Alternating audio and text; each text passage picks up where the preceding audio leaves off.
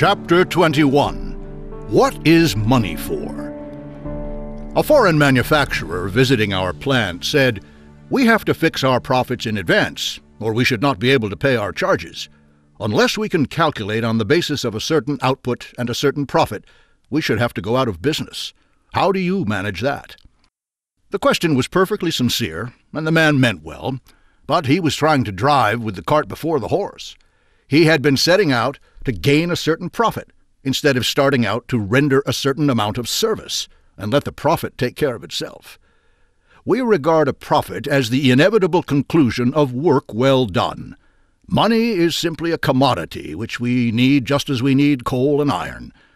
If money be otherwise regarded, great difficulties are inevitable, for then money gets itself ahead of service, and a business that does not serve has no place in our commonwealth.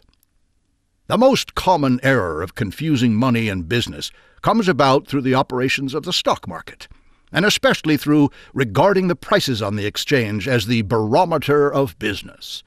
People are led to conclude that business is good if there is lively gambling upward in stocks, and bad if the gamblers happen to be forcing stock prices down. The stock market, as such, has nothing to do with business. It has nothing to do with the quality of the article which is manufactured nothing to do with the output, nothing to do with the marketing. It does not even increase or decrease the amount of capital used in the business. It is just a little show on the side. It has very little to do with dividends. A large part of trading in stocks is without reference to dividends. Except in the sober investing class, the dividend is of little consequence. At least it is not the main objective. Some of the most active stocks do not pay dividends. The profits sought from stock trading have no relation to the earnings of industry by the production of goods. The price of a stock often depends wholly on how many people want to buy the shares that are for sale. The state of the stock market may make a deal of difference to the officers and directors of a company if they are dabbling in the stocks and trying to make money out of the securities of the company instead of out of its service. These stock market companies are of little consequence. They flicker and die out. But they do serve to convince people that the stock market has something to do with business. Whereas, if not a single share of stock were to change hands, it would make no difference to American business. And if every share of stock changed hands tomorrow, industry would not have a cent more or a cent less capital to work with. This whole stock activity, therefore, is on a par with organized baseball, so far as the fundamental interests of business are concerned. It is a sideshow, unrelated to the basic principles of business and supplying none of the necessities of business. It has only a spasmodic and accidental relation to values. If the extreme speculative element were removed, the natural buying and selling of stocks would be but a mere sideline of banking. We further hold, however, that strings on a business held by those not engaged in it are hindrances because often it compels the business to become a money-maker instead of a commodity maker. When the chief function of any industry is to produce dividends rather than goods for use, the emphasis is fundamentally wrong. The face of the business is bowed toward the stockholder and not toward the consumer, and this means the denial of the primary purpose of industry. The absentee stockholder is one of the principal though concealed, items in the unnecessary and preventable costs of living. All this is defended, of course, by the statement that stock represents a contribution to enable industry to function. The story, however, is not so simply told. When preferred stock, for example, becomes a burden on production, the benefits of industry become private instead of public, and this cannot be defended on any terms. There comes to mind an instance where a charge of $50 was added to the cost of an article to meet the demands of stockholders. In another case, $125 per article was added for the same reason. Industry is not money. It is made up of ideas, labor, and management, and the natural expression of these is not dividends, but utility, quality, and availability. Money is not the source of any of these qualities though these qualities are the most frequent sources of money. Any business is better off when its money comes from the buyers of its product. Such money is not a charge on the business or on the public. Money that enters in any other way becomes a charge on the business. Its main interest is its own increase, and the public never gets through paying on the original investment. But stock speculation is not without value. Some really good men lose at it, and in consequence are compelled to go to work. The stock habit takes too many men's minds off their legitimate business. Anything that drives them back to their proper sphere is a benefit. Wealth is not increased by stock activity. At best, it only changes hands. Wealth is not created. It is but a score in a game. I was once quoted as saying that the stock market was a good thing for business. The reporter omitted my reason because it drives so many men back to legitimate business by breaking them. Business used to be conceived as existing solely for the benefit of its owners. Now the pendulum has swung the other way, and there is a notion that business exists solely for those who work in it, and more especially for the wage earners. That is as great a misconception as that business exists to produce shares which may be traded on the stock market. We had a very curious instance of this in the essays of a number of college men who worked in our shops during a vacation period. What they wrote was interesting. Uh, they were keen, inquisitive, and intelligent. They were not partisan, except with that perfectly human partisanship which instinctively takes the side of the working man as against the corporation. With the exception of one or two men, all pronounced the employer employee relation as good that the working conditions were good, and so on. But not one said a word about the product. If a hospital had been examined after this manner, the report would have said how comfortable the doctors' offices were, what nice accommodations were provided for the nurses, and how easy and delightful was the arrangement of the interns' hours. Not a word about the service of that hospital to the health of the world. That is, those college men assume that industry is to be judged by its benefits to those who are in it, as if the worth of schools is to be judged by the personal gain of teachers, or the worth of hospitals by the financial benefits derived by their doctors. Schools are to be judged by pupils, their work.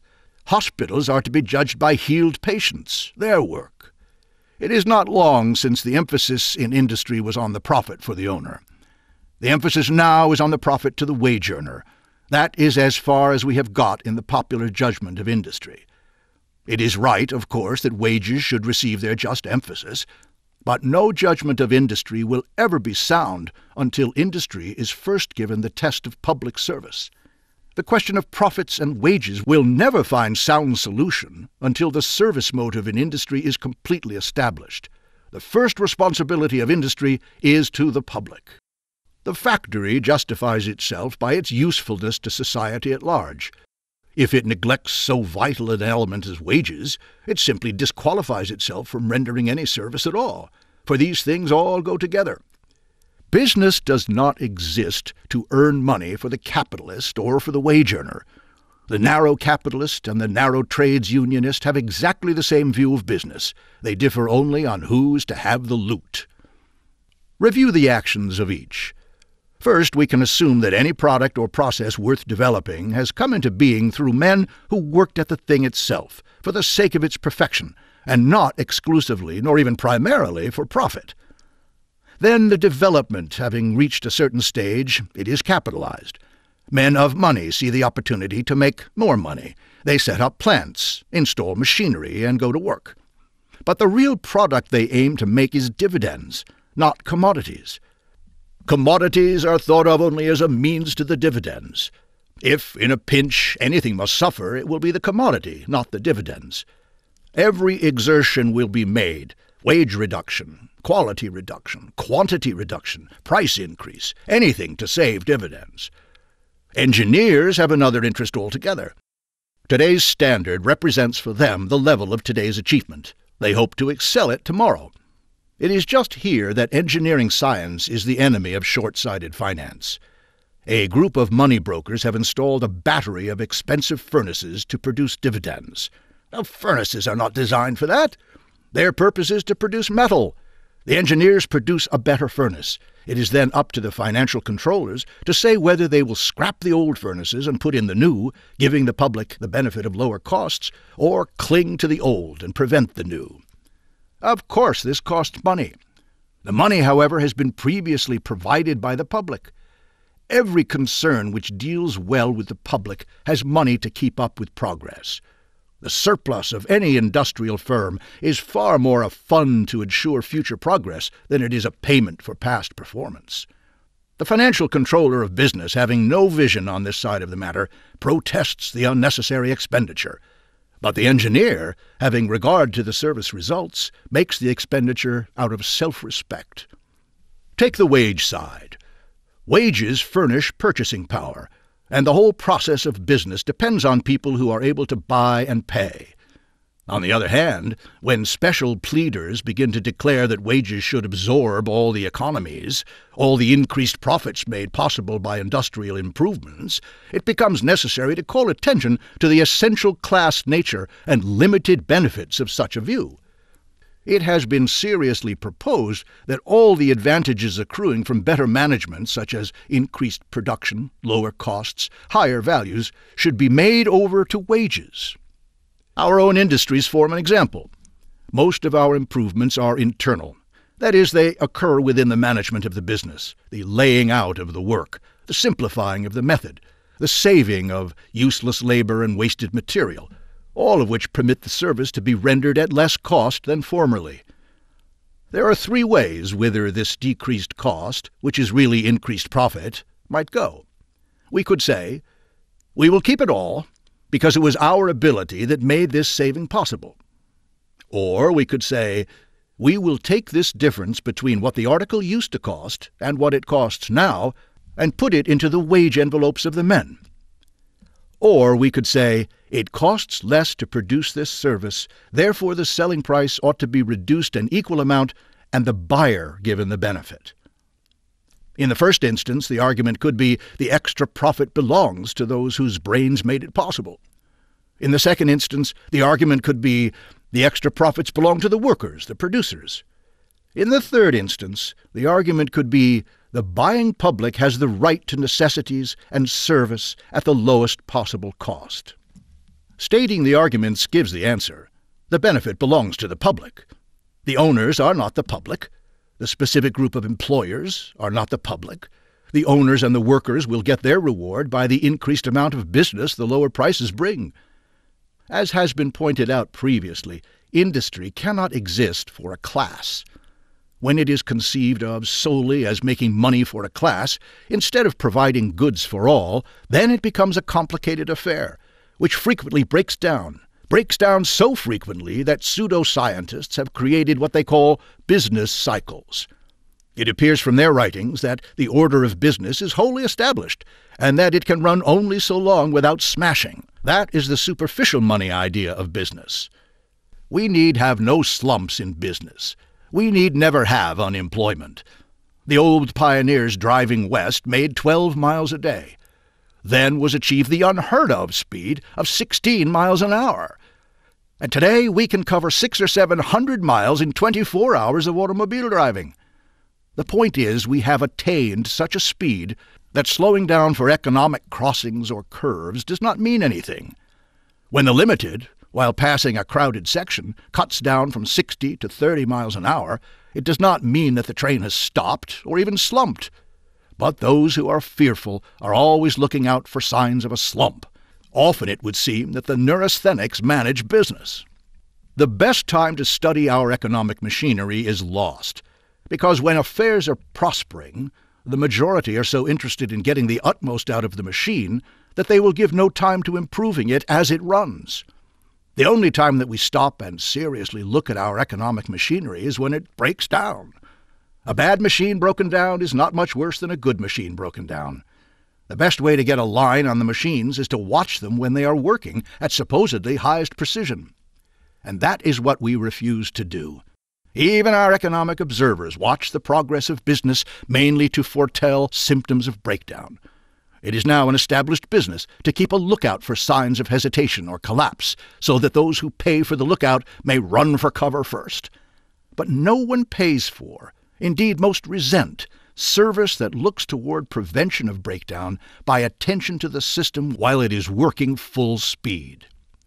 We are losing a great opportunity if we regard business depressions as unpreventable epidemics. Medical science chooses to follow a line that makes public health continuous. Only the scientific habit of mind can lead us into the desire to make public prosperity continuous. Our recipe for hard times is to lower prices and increase wages. And it would take the efforts of only a few large companies thus to check the panic of any depression brought about by other than some great destruction such as war or a calamity of nature. But serious social losses befall us because of our refusal to consider economic questions when the sun is shining and when everything is going fairly well. The seeds of bad times are in the mistakes which we make in the good times. Yet in good times no one wants to hear of the mistakes we may be making. The policy then is to get while the getting is good. When the machinery runs down because of our ignorance of all the natural laws which regulate economic health, there is plenty of discussion. But the accident has happened, and the longer or shorter period of recovery and repair must be lived through. These seasons of prosperity and adversity grow two types of thinking the conservative type, appearing with prosperity, and the radical type with adversity. Both these types probably are essential, but undeniably neither of them acting alone achieves much for progress. The radicals are right in saying that the conservatives make no progress, and the conservatives are probably right in saying that the professional radicals could not manage any of the things whose management they criticize. But this cannot be denied. The responsibility always rests upon those in charge, and they happen to be labeled conservatives. Their responsibilities forbid them the irresponsibility of the radicals. Just now, and probably for a long period ahead, until such distinctions as conservative and radical cease, the conservatives will be in charge of the economic machinery through sheer right of being able to make it work as well as it does. With that point of fact agreed upon, what follows? Simply this it devolves upon the conservatives to regard themselves as trustees of power in behalf of all the people. In the past, they have been pretty good trustees with regard to themselves. They have introduced certain improvements in the system for the benefit of banks and businessmen. They have shown their ability to make our crazy quilt economics yield more square meals and more independence and more homes for more people than has been done anywhere else in the world. It is clearly up to them now, as trustees, to show what they can do further in the way of making our system foolproof, malice proof, and greed proof for the benefit of every person in the land. It is a mere matter of social engineering. It may have the effect of reducing personal fortunes, but it will not have the effect of reducing working capital.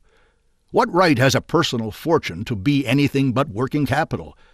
The time is here when the commanding law is to whom much is given, of him shall be much required. But most harmful of all is the thought that the economic machine can ever be repaired by the government. Interference by the government usually boils down to having the government levy taxes and give the proceeds to those who clamor loudest for them.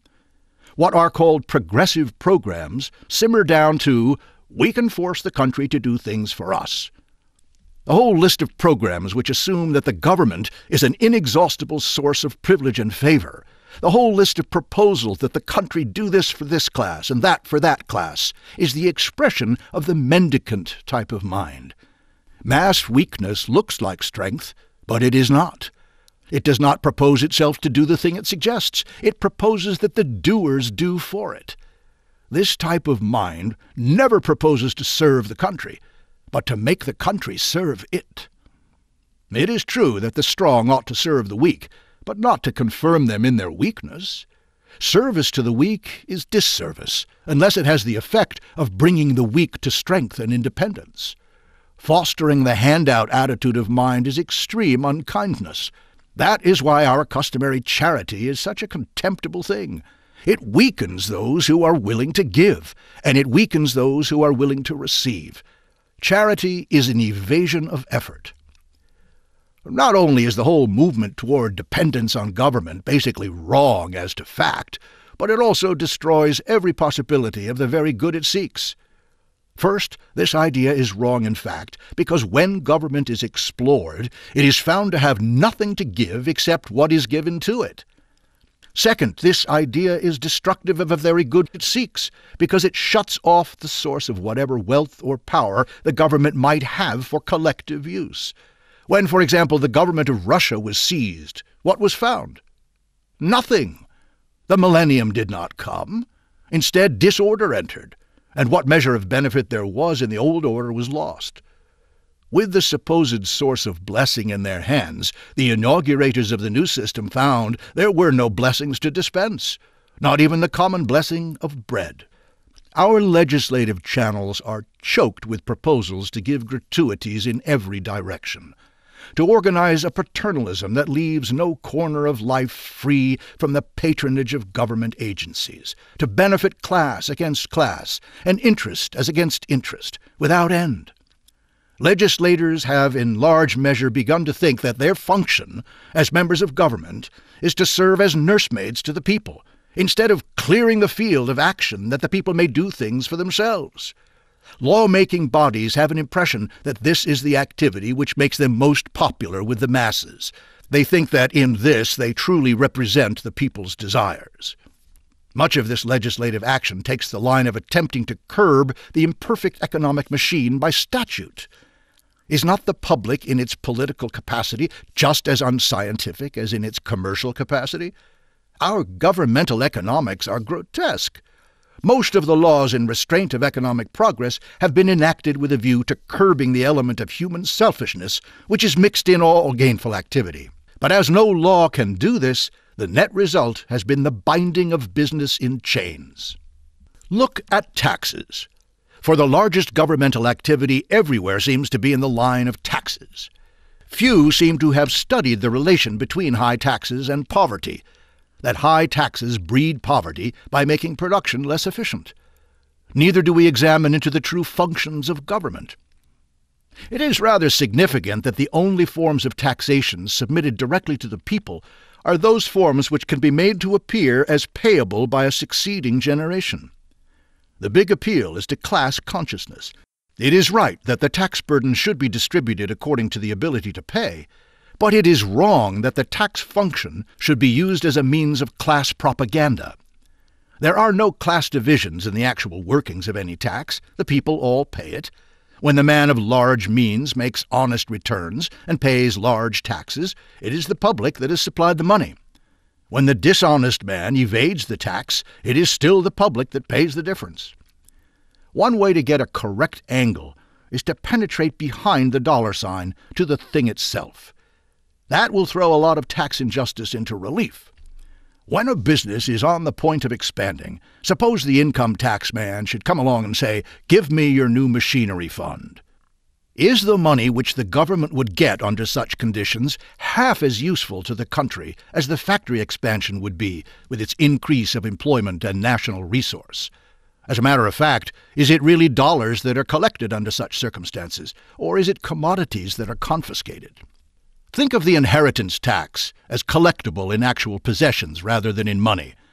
Suppose the collector says, we must take one of the furnaces, four of the ovens, two of the elevators, ten of the machines, 25% of your coal pile as an inheritance tax.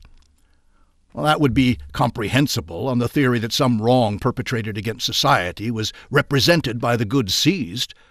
It would be comprehensible on the theory that it is wrong to seize a living man's possessions, but right to take them from his children when he is dead. It would be comprehensible on the theory that government deliberately permits criminal increase of machinery and jobs while an industrial manager lives, but quickly abolishes machinery and jobs when the manager is no more. And yet such action would be far more just than the present one. Inheritance is always expressed in dollars, yet the dollars are seldom there.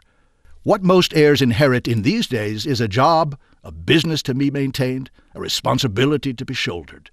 To inherit the managing control of a factory or other business is to be saddled with a task, upon the wise performance of which depends the employment of men and the livelihood of families.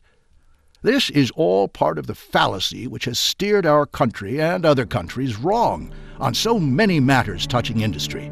The fallacy that business is money and that big business is big money.